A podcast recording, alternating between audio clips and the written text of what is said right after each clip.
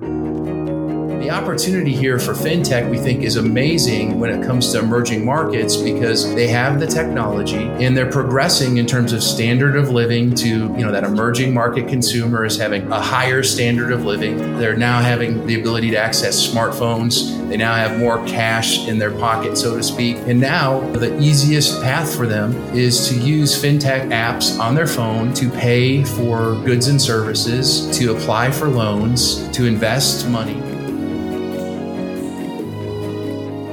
Hello, everyone, and welcome to another session of Opto. And I have the great pleasure of introducing Christian Magoon today, CEO at Amplify ETFs. How are you doing today, Christian?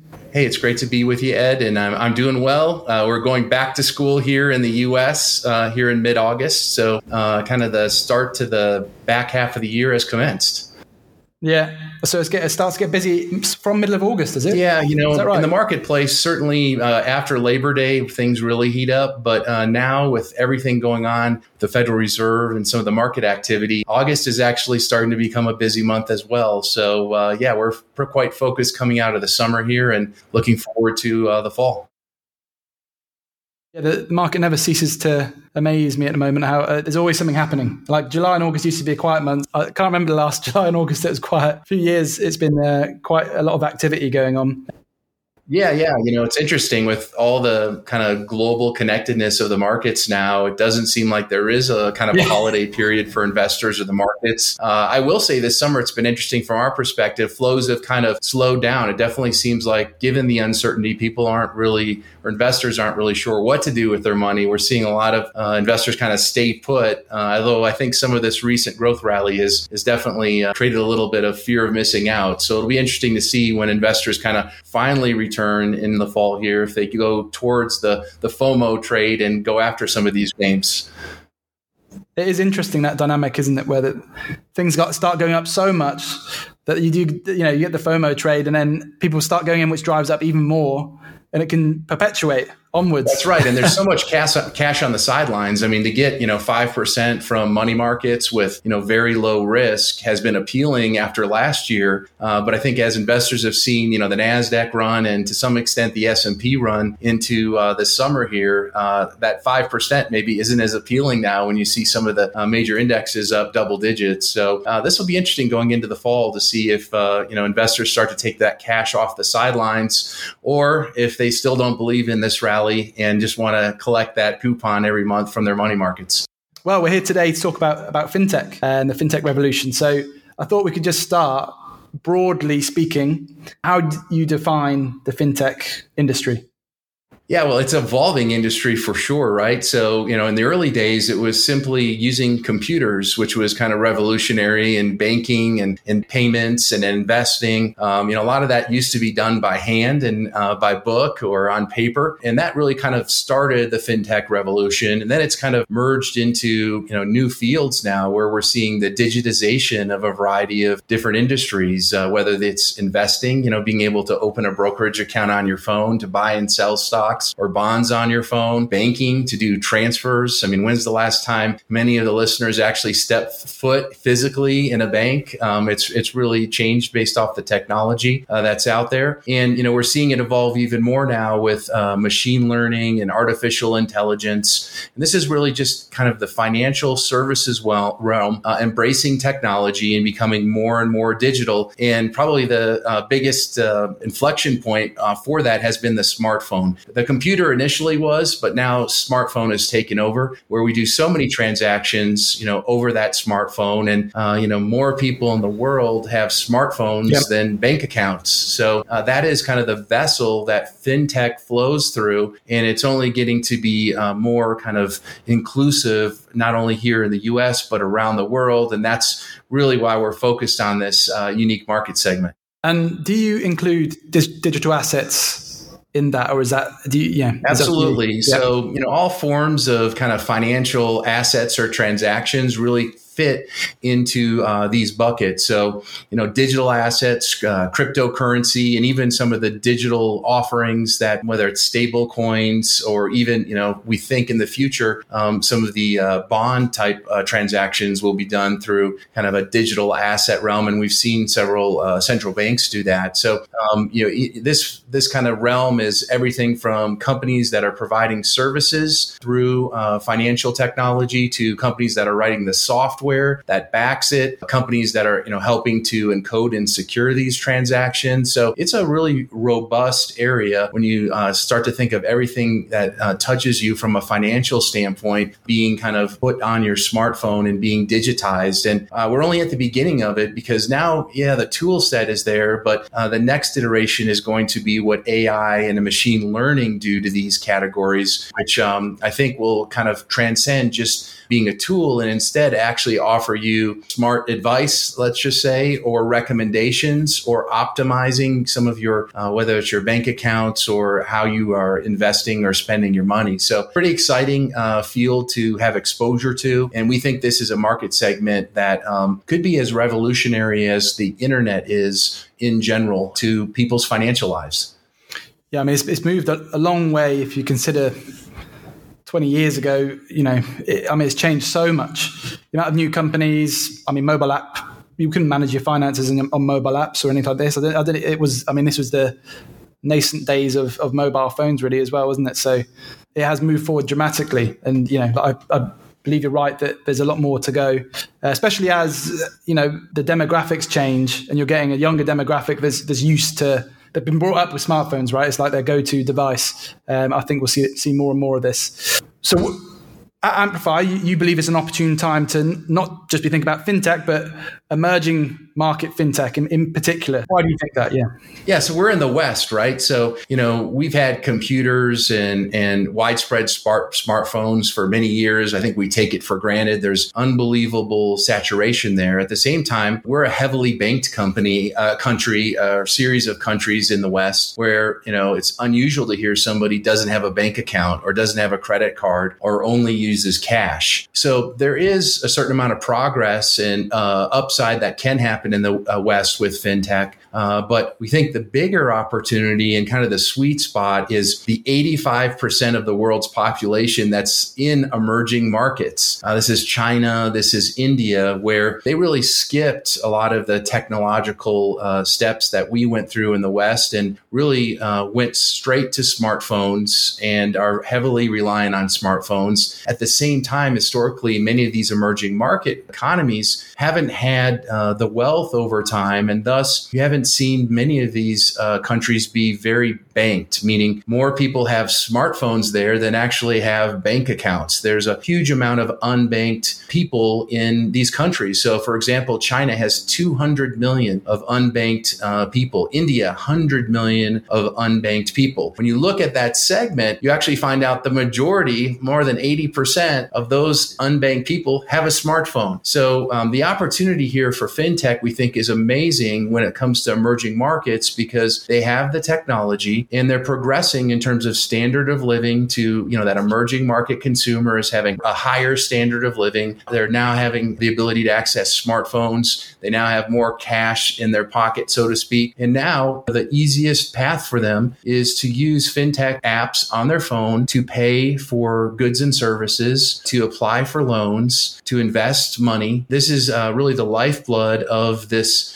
huge population center. Again, 85% of the world's population in emerging markets. So at Amplify, we focused on the emerging market stocks that are part of fintech. That's very unique in the US industry. There's a variety of just general fintech ETFs that have maybe some minor exposure to emerging markets. Uh, this is the whole uh, other side, which is 100% emerging market stocks in the fintech space, diversified across a variety of industries that we'll talk about. And we think that's the sweet spot in the long term to really uh, grab the greenfield growth opportunity that fintech represents. And hey, just as an aside, not only this may be, we think, the best area for long term growth, you're also serving a population that is uh, in need of these services. And I think there's a certain social aspect or impact aspect to that if you're concerned about that. If you're not, not no worries. We still think the growth is going to be there because of demographics, because of their embrace of technology, because of the kind of the increase of wealth in emerging markets, the new emerging market consumer. So we're excited about that area and feel like we have a very unique fund that, to my knowledge, doesn't exist anywhere in the world. Yeah.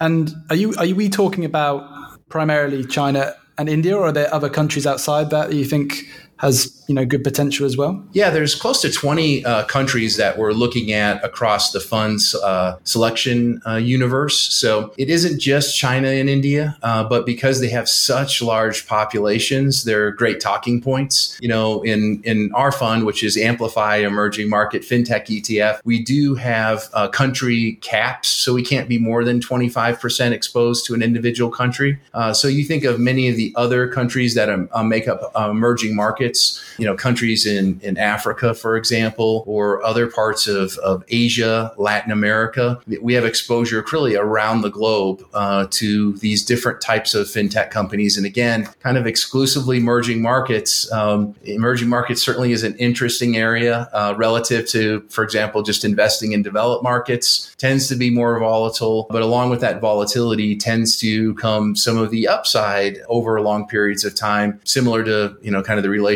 of large cap stocks looking at versus small cap stocks, where you see more volatility in small cap stocks, but over the long term, you've seen outsized uh, returns or alpha driven from those smaller cap companies. And that's in return for being able to stomach higher volatility. Yes, the price you pay for innovation is, is the volatility, isn't it? Could you go through the main growth drivers you think for, for these emerging market economies? Discussed uh, the fact that large amount of them don't have bank accounts, so that's one one aspect. What other aspects are there? Yeah, so you know, from a demographic standpoint, there's a few you can touch on. They have a very young population on average, which is much more tech savvy. Many of these younger populations have grown up only knowing using a smartphone, um, whereas the West that's not so much the case. Many of us maybe grew up using a computer and then ended up using a smartphone. And certainly a lot of the wealth in the West is in the older generation in the US, the baby boomers, which, you know, may know their way around a computer a, a bit, but maybe are challenged to do financial transactions on, on, a smartphone. So the youth and the tech savvy nature of uh, these emerging markets is big. Also, if you look at the governments of these emerging markets, you know, they definitely want to see uh, their their citizenry increase in terms of their affinity to, towards investing and banking, they it doesn't benefit these governments to have a cash society, which is what most of these countries previously had prior to fintech, where everything was done in cash. It's hard to account for. It definitely creates a lot of issues, including potentially corruption. Whereas you know using fintech payment apps, you know WhatsApp, for example, is used quite a bit in China to pay for goods and services services. That allows for a lot more uh, visibility and um, legitimacy around kind of fin- around financial transactions. So, you know, government support of this is is important too in these countries. And then, as you mentioned, you know, historically, these countries are ripe for innovation in the sense that you know they generally have seen an increased standard of living uh, dramatically over the last ten years. You know, whether it's countries like China or India as, as kind of poster children for doing more uh, Western manufacturing, even you know doing some outsourced work from a servicing standpoint. That's increased the standard of living dramatically. So many people in these countries have gone from maybe not having the luxury of investing or, or opening a bank account or having the ability to apply for a loan to now having high enough standard of living that they're starting to think about these things and are able to do these things. So it's a variety of factors that really I think are quite interesting that you know lead us to emerging markets. And then you know the last kind of factor I would say is fintech is just you know racing forward. Um, you know it's no longer just a tool. There's advice, uh, there's suggestions, there's optimization through artificial intelligence and machine learning, where you know these um, these companies with payment apps or investment apps or lending apps are able to do things much quicker than, you know, physically going in and, for example, getting a loan. There's some of these lending apps that may give you a, a decision on a loan within two hours after you submit to the app. And some of us can remember the days that you might have to wait a week or two to hear back from a bank for credit. These apps also allow for microloans, uh, which didn't really exist in traditional finance. And that's a big deal in emerging markets as there are many small businesses that are trying to just get, you know, funding to uh, pay for a food cart or a, a, delivery vehicle. So quite interesting area. I think it's uh, a great demographic meeting just a technology and, and use case that only is becoming more compelling. And when those two collide, we think uh, the best opportunity again is emerging markets, fintech. And in terms of the types of companies, specifically from emerging market fintech? What what sort of types of companies are we are we seeing? Yeah, so we look at kind of six categories across the portfolio in the ETF, which is EMFQ, emerging market fintech. So uh, payment companies are a big allocation in the portfolio. Actually, there's a lot of payment companies.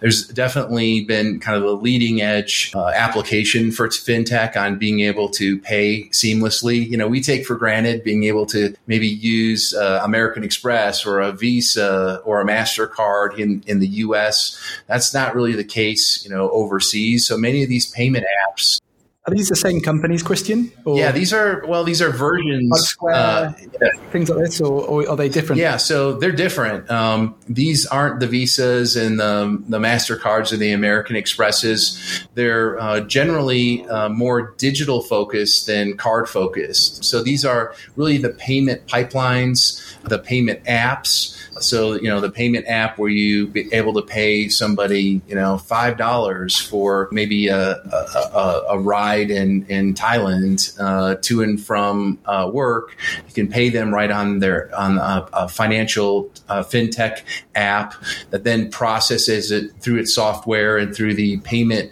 whether it's their own payment pipeline or another company's payment pipeline, and then ultimately, uh, you know, flows through to a bank. So it's not only sometimes the apps, it's the underlying pipelines there that allow for for digital payments. And you know, uh, most commerce uh, or commerce is generally trending more and more there, towards that in the fintech area, uh, simply because they kind of made the leap from cash, not to checks, uh, not uh, but from cash to uh, digital payments.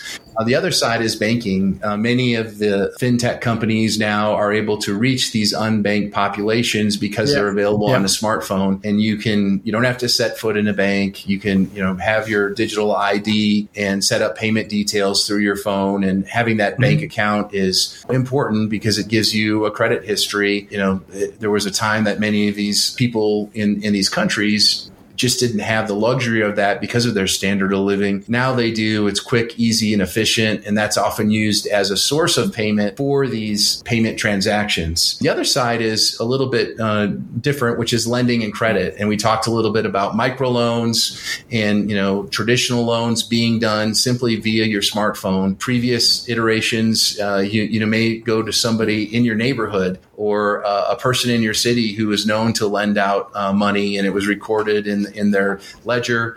You know, today this can be done through a national organization or even a global organization on your smartphone of in an emerging market country, which has increased the opportunity. It's reduced the interest rate and allowed for not only uh, larger loans but also uh, smaller micro loans, which is super important in those economies. Another side is insurance, uh, and you can also, you know, obtain insurance, whether that's business insurance or personal insurance now uh, uh, through these apps. So there's insurance companies that are included in, in the portfolio. Uh, kind of corresponding to that are uh, probably the more one of the more popular areas, investment and trading companies. So you know, you can trade stocks yeah. and bonds and crypto and many of these emerging markets, and you know that was almost unattainable in some of these countries before, uh, unless you had a a bank account and unless you you know knew the right people. Now simply you have a smartphone and you have a source of funds. You can provide id you're up and trading all these types of different assets that you may never have had even access to in some of these countries finally digital assets is included kind of in that that realm and you know the ability to custody digital assets trade digital assets yeah. stake digital assets these that's you know part of it. So really, there's six categories we look at just to summarize: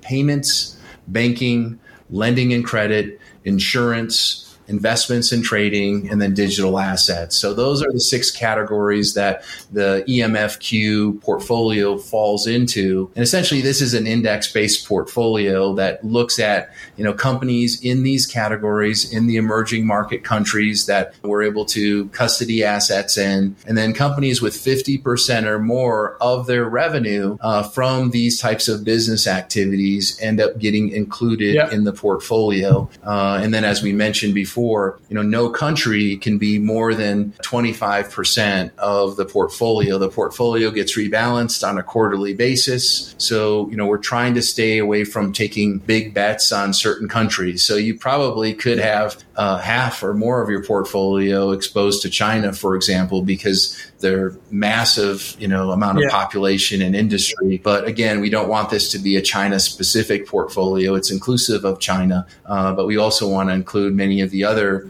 interesting emerging market countries out there and we can talk a little bit about later kind of the country breakdown et cetera of the portfolio uh, six very interesting themes or sub themes uh, that you've described there. Is there one in particular that, that uh, if you had to choose, gun to your head, do you think is the most promising over the next like five to ten years?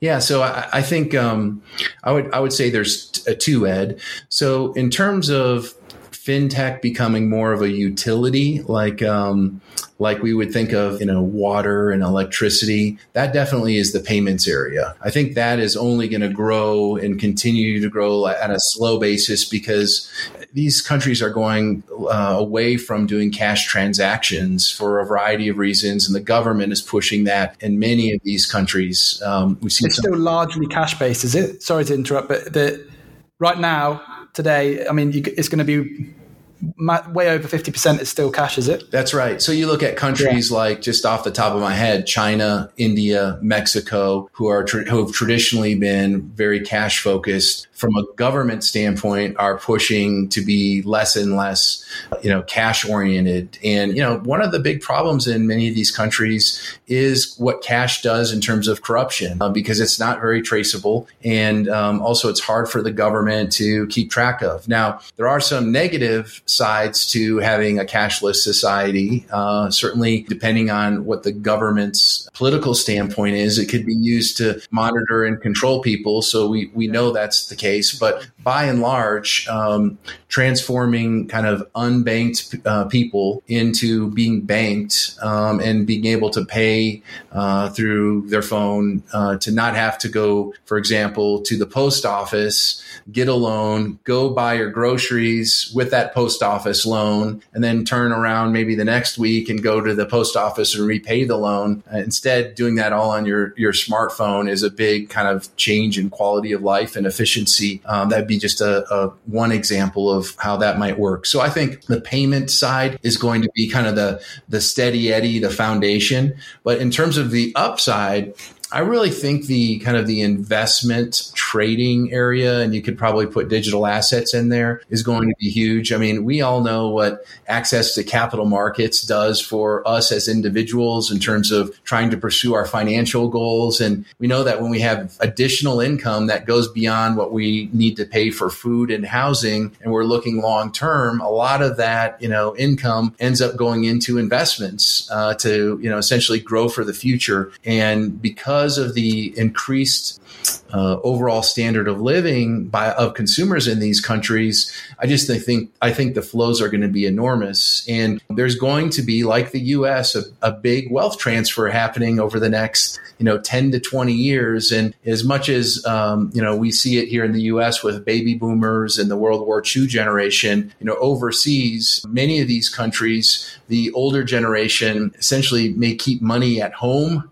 uh, may keep money at a relative's house, do kind of uh, safeguard it because they maybe don't have the tech savvy and they may not trust, you know, having their their funds in institutions. And that's kind of different than the younger generation who has access to maybe institutions or financial institutions that maybe are not even based in their country. There may be regional kind of institutions or companies that seem yeah. to have a higher level of uh, faith and trust, for example, than maybe the local bank in your small town in a province, etc. So I really think investments in trading is going to be kind of a massive growth area, especially as AI comes on the scene and and kind of guides these new investors into certain types of investments or allocations uh, because it's intimidating if you've never been on an investment app, you've never done any of this before, and you start it out. You know, what are you going to do? Yeah, you may hear from your uncle or or somebody you know that has done a little bit about this, but what if there's an AI assistant coming alongside you? You know, asking you for, you know, what is your, you know, risk tolerance and your time horizon, you know, what are your goals, and then recommending investments. And I think that's where this is really going to kind of propel that investments and trading side into kind of the next sphere because again, 85% of the world's population living in these countries and their standard of living is growing faster than the West. Uh, now they've started at a much lower level for sure, but you know, it continues to be a very bullish story over the long term. And when standard of living increases, as we know, consumers move up the food chain in terms of what they're doing for their money. And, and you know, as you get past kind of survival and comfort, you start to look at investing and for the future and saving for the future. So I'm really excited about the kind of the investment and trading area uh, on the growth side, and then kind of the steadier, if you will, march of the payments uh, payment companies because that's just the lifeblood of these economies.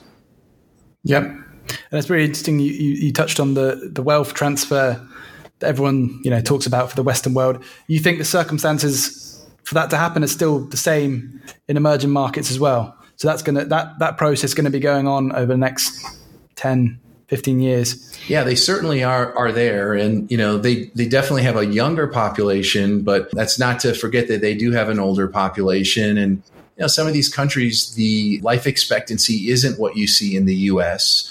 So, yeah, uh, that wealth transfer happens. You know, anytime I think you move, you know, a, a generation or two in terms of where wealth is at, uh, that's very positive for innovation and in this case, financial technology. So, you know, I think of, uh, you know, my grandparents, two generations ahead of me, and none of them are living now, but some recently were over the last five years. And, you know, they weren't even getting on a computer. And then I look at one generation ahead of me, which is my parents, and they may they're more apt to walk into a bank or you know deal with a, a insurance company face to face with an individual, and you know whereas now from my standpoint, there's a lot I do online, and I think it's just that natural progression. You know, it's it's easier for us to do uh, these things online, and uh, as I think you and I didn't grow up, you know, with from day one with a smartphone or doing you know financial transactions online when we were you you know, first on our own financially. Uh, that probably hit us several years into our working life. And now it,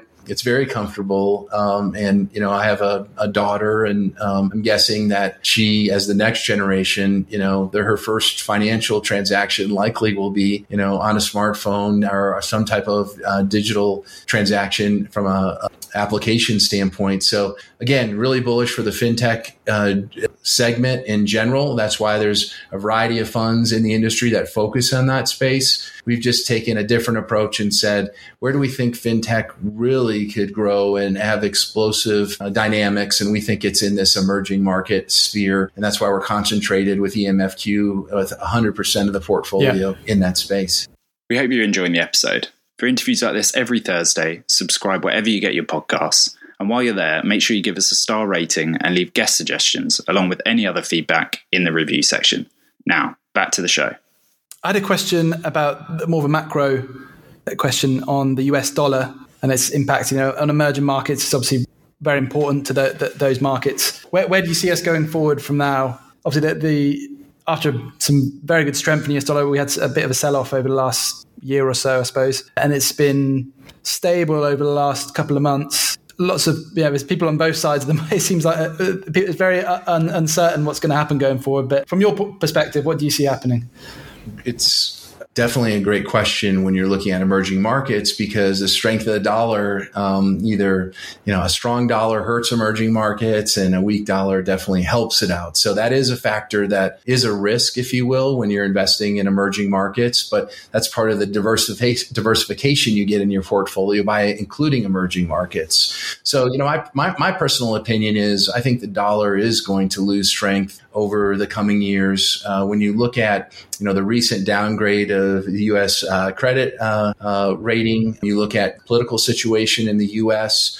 around kind of this uh, debt ceiling. It's very contentious and um, seems to be kind of a last minute decision every time. That's based off political compromise. That probably doesn't bode well for the strength of the dollar. In addition, there's so much debt that the United States has. One way to minimize that debt is to have a weaker dollar. So there's incentive over the long term to kind of disinflate, if you will, the dollar. So it's easier to pay back those debts. So I think kind of the, the, call it the longer term macro story on the dollar is likely weaker over the next, say, three to five years, which I think will help emerging market uh, stocks. And, you know, it's interesting, you know, generally over the last 10 years, emerging markets haven't really produced a ton of alpha, if any, against uh, U.S. markets, uh, at least or more developed markets. It hasn't always been the case, right? There's been periods where we've seen strong outperformance by emerging markets. It's generally during a time when the dollar is weaker, or maybe U.S. valuations peak and emerging market valuations are are just so low at that point that they become more attractive and just more of a, a, a value, so to speak. And I think both of those dynamics are in play right now. You know, we've seen some recent outperformance of emerging markets last year versus the U.S. markets, uh, EEM, you know, the MSCI Emerging Markets Index and a related ETF had some outperformance last year versus the S&P 500, and we're seeing a, you know a decent return there this year. But uh, this year we are seeing uh, kind of S&P, I think, outperform uh, emerging markets, uh, and certainly it's I think on the back of a bit a bit of a more of a dollar uh, strength. also, you know, let's not forget that you know emerging markets do have a fair amount of Chinese exposure. And, um, you know, the Chinese economy has kind of been stumbling a little bit. And uh, even today, you know, in the middle of August, we're hearing some, you know, concerns over some of their banking system and, the, and some of the property transactions surrounding it. And even, you know, China going to ease rates to try to stimulate the economy a little bit more over there and increase GDP. So, you know, there is risk certainly when you're looking at emerging markets that some of the largest weighted countries, uh, China, China or India have some unique risks or you know dynamics that can impact it. But you know overall, we think this is a great market to take a look at in terms of um, getting exposure to international in general, but also emerging markets. You know, just looking at the year-to-date return of MSCI, MSCI emerging markets index is up a little over five percent and we're seeing uh, EMFQ, our emerging market fintech ETF, uh, return a little bit more than double that, up about 11.8% year to date. So we've seen some alpha there. I think that's a little bit based off uh, investors becoming a little bit more comfortable with risk on this year. No question, you know, fintech stocks are in the category of uh, similar category of like NASDAQ 100 type stocks, risk on. So, you know, during, you know, financial crisis or risk off periods, growth stocks, including emerging market fintech and emerging markets in general, tend to not fare well. But during kind of markets that embrace taking risk, uh, these uh, types of investments tend to do well and have the potential to deliver some alpha. So being able to double the broad based emerging market return uh, year to date through mid July has been a nice, you know, kind of amount of wind in EMFQ sails uh, in terms of, you know, adding some alpha. And we'll see kind of what happens in the back half of the year um, with US dollar strength. And then again, what's the appetite globally for taking on risk here, uh, given kind of the wall of worry that seems to be, you know, uh, across the entire world from China to uh, Taiwan to Russia to Ukraine to even some of the political controversies that are happening here in the US and the related kind of financial policy decisions that are that are mm-hmm. occurring. Yeah, definitely an interesting time at the moment. Let's dig into a few areas of the EMFQ, so emerging markets fintech ETF. very briefly, what's what's the overall objective of the ETF? Yeah, so the overall objective is to give uh, investors uh, broad based exposure to emerging market fintech stocks.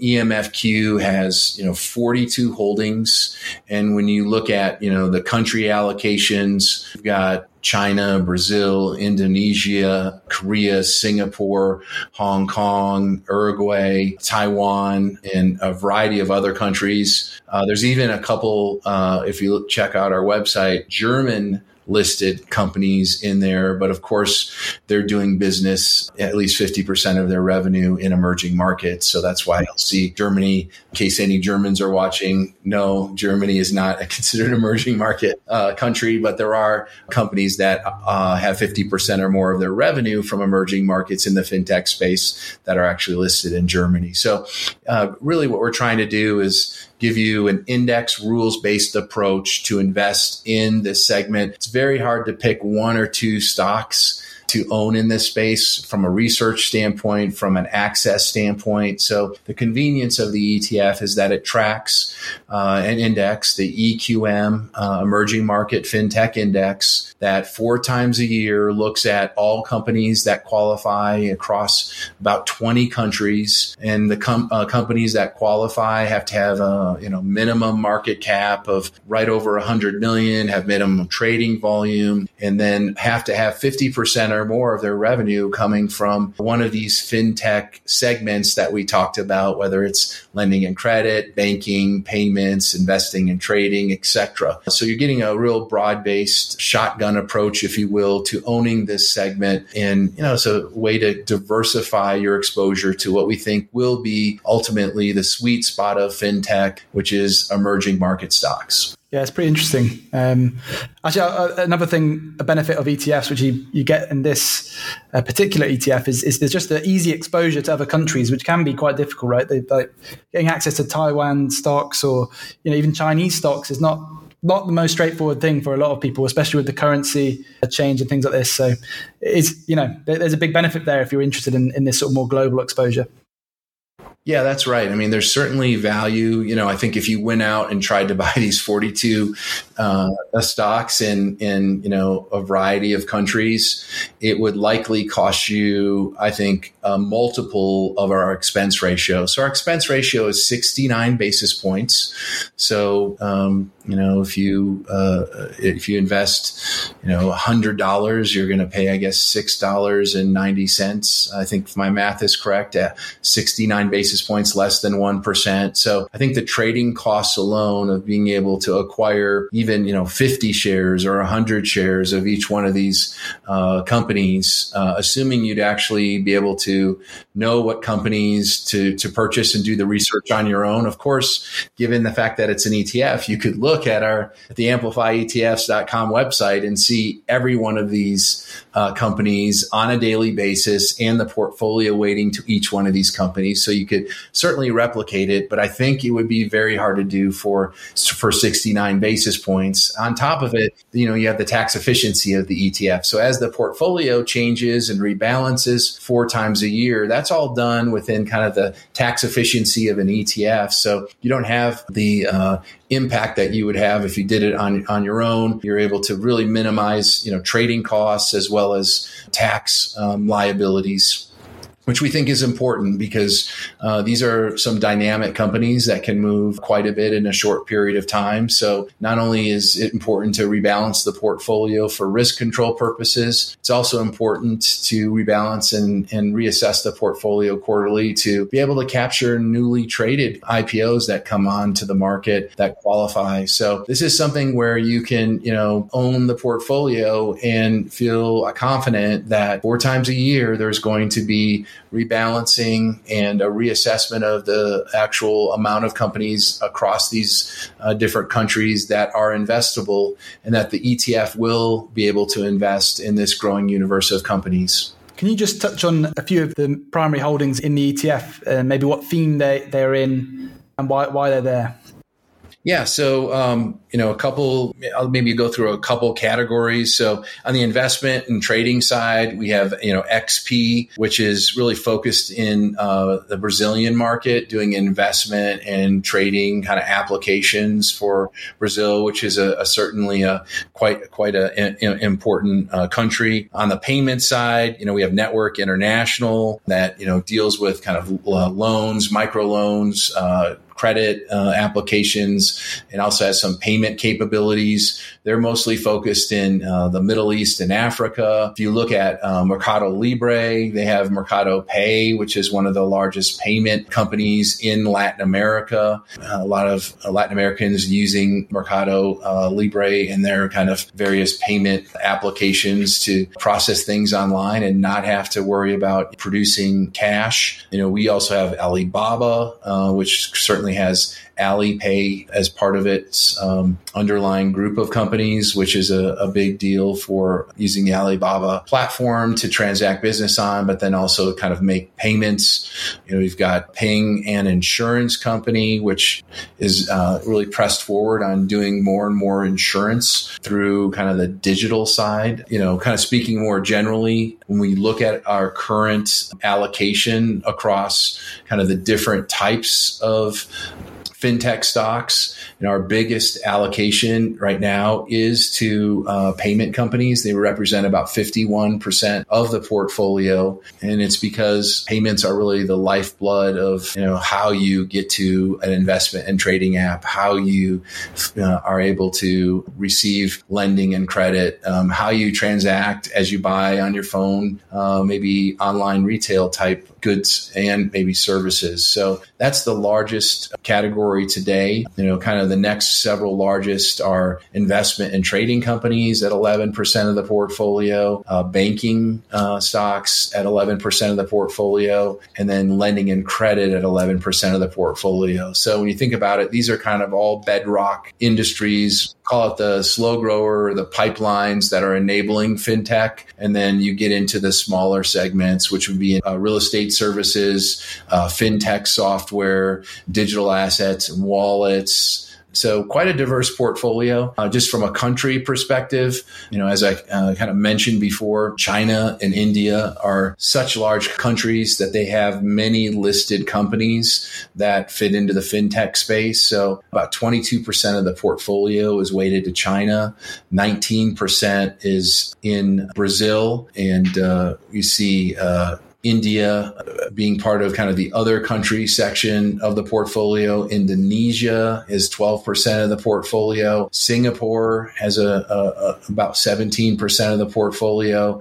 And then you have countries like Taiwan, Uruguay, and even Hong Kong, which is kind of a quasi area to list Chinese companies. So quite a, a bit of diversification by countries. And you can tell kind of some of these largest countries do have some of the weight, again, with the top two countries countries currently being uh, China and in Brazil in the portfolio. Very interesting theme. Um, so thank you for taking us through it today, Christian. I think, yeah, like you were talking about it, particularly the emerging markets, which is probably a lot of people not haven't thought about and there aren't other products available as far as I'm aware. It's, yeah, it's a very interesting way to get exposure to that. Is there anything you'd like to say uh, before before we wrap it up? Uh, maybe you could also just comment on where people can find out more information about uh, the ETFs and uh, maybe any information you, you release related to rebalancing, etc. Sure. So, yeah, we think EMFQ is really one of a kind. It does focus in on the, we think, the long term sweet spot of fintech from a demographic standpoint, and also think it could actually do some social good in these in these countries for the most part, uh, serving the unbanked population. We have a variety of materials on our website. That's amplifyetfs.com, and you can simply click on the ticker EMFQ, and you'll see quarterly portfolio. Uh, commentary on uh, not only some of the, the, news that happened in the emerging market fintech area, but also updates on some of the key holdings and a performance update. Of course, every day you can actually see every stock we hold in EMFQ on our website, as well as our country exposure, our market cap exposure, our exposure to the different, you know, six segments of fintech. It's all transparent for investors to see. Uh, we'd love for you to take a look at that. The portfolio does rebalance on a quarterly basis. So when we do a, a rebalance, that is updated. So we encourage you to check out our website. We have white papers, infographics, holdings, etc., available that are you know updated as frequently as daily, and uh, other items that are updated month end or quarter end. So we want to be a resource there. If you're interested in this space, you know I think we are the only fund company that I know of in the world that's offering this emerging market fintech ETF. Very convenient. We think a reasonable cost and a way for you to, over the long term, we think capitalize in the fintech revolution in an area that has 85% of the world's population, that is the most unbanked in the world, but has a massive amount of smartphone penetration. So we think that's the bumper sticker uh, reason to really consider EMFQ for investors' long term growth portfolio. That's great. Thanks, Christian. Have a good rest of the week. And yeah, thanks, thanks again for giving us the opportunity to speak to you.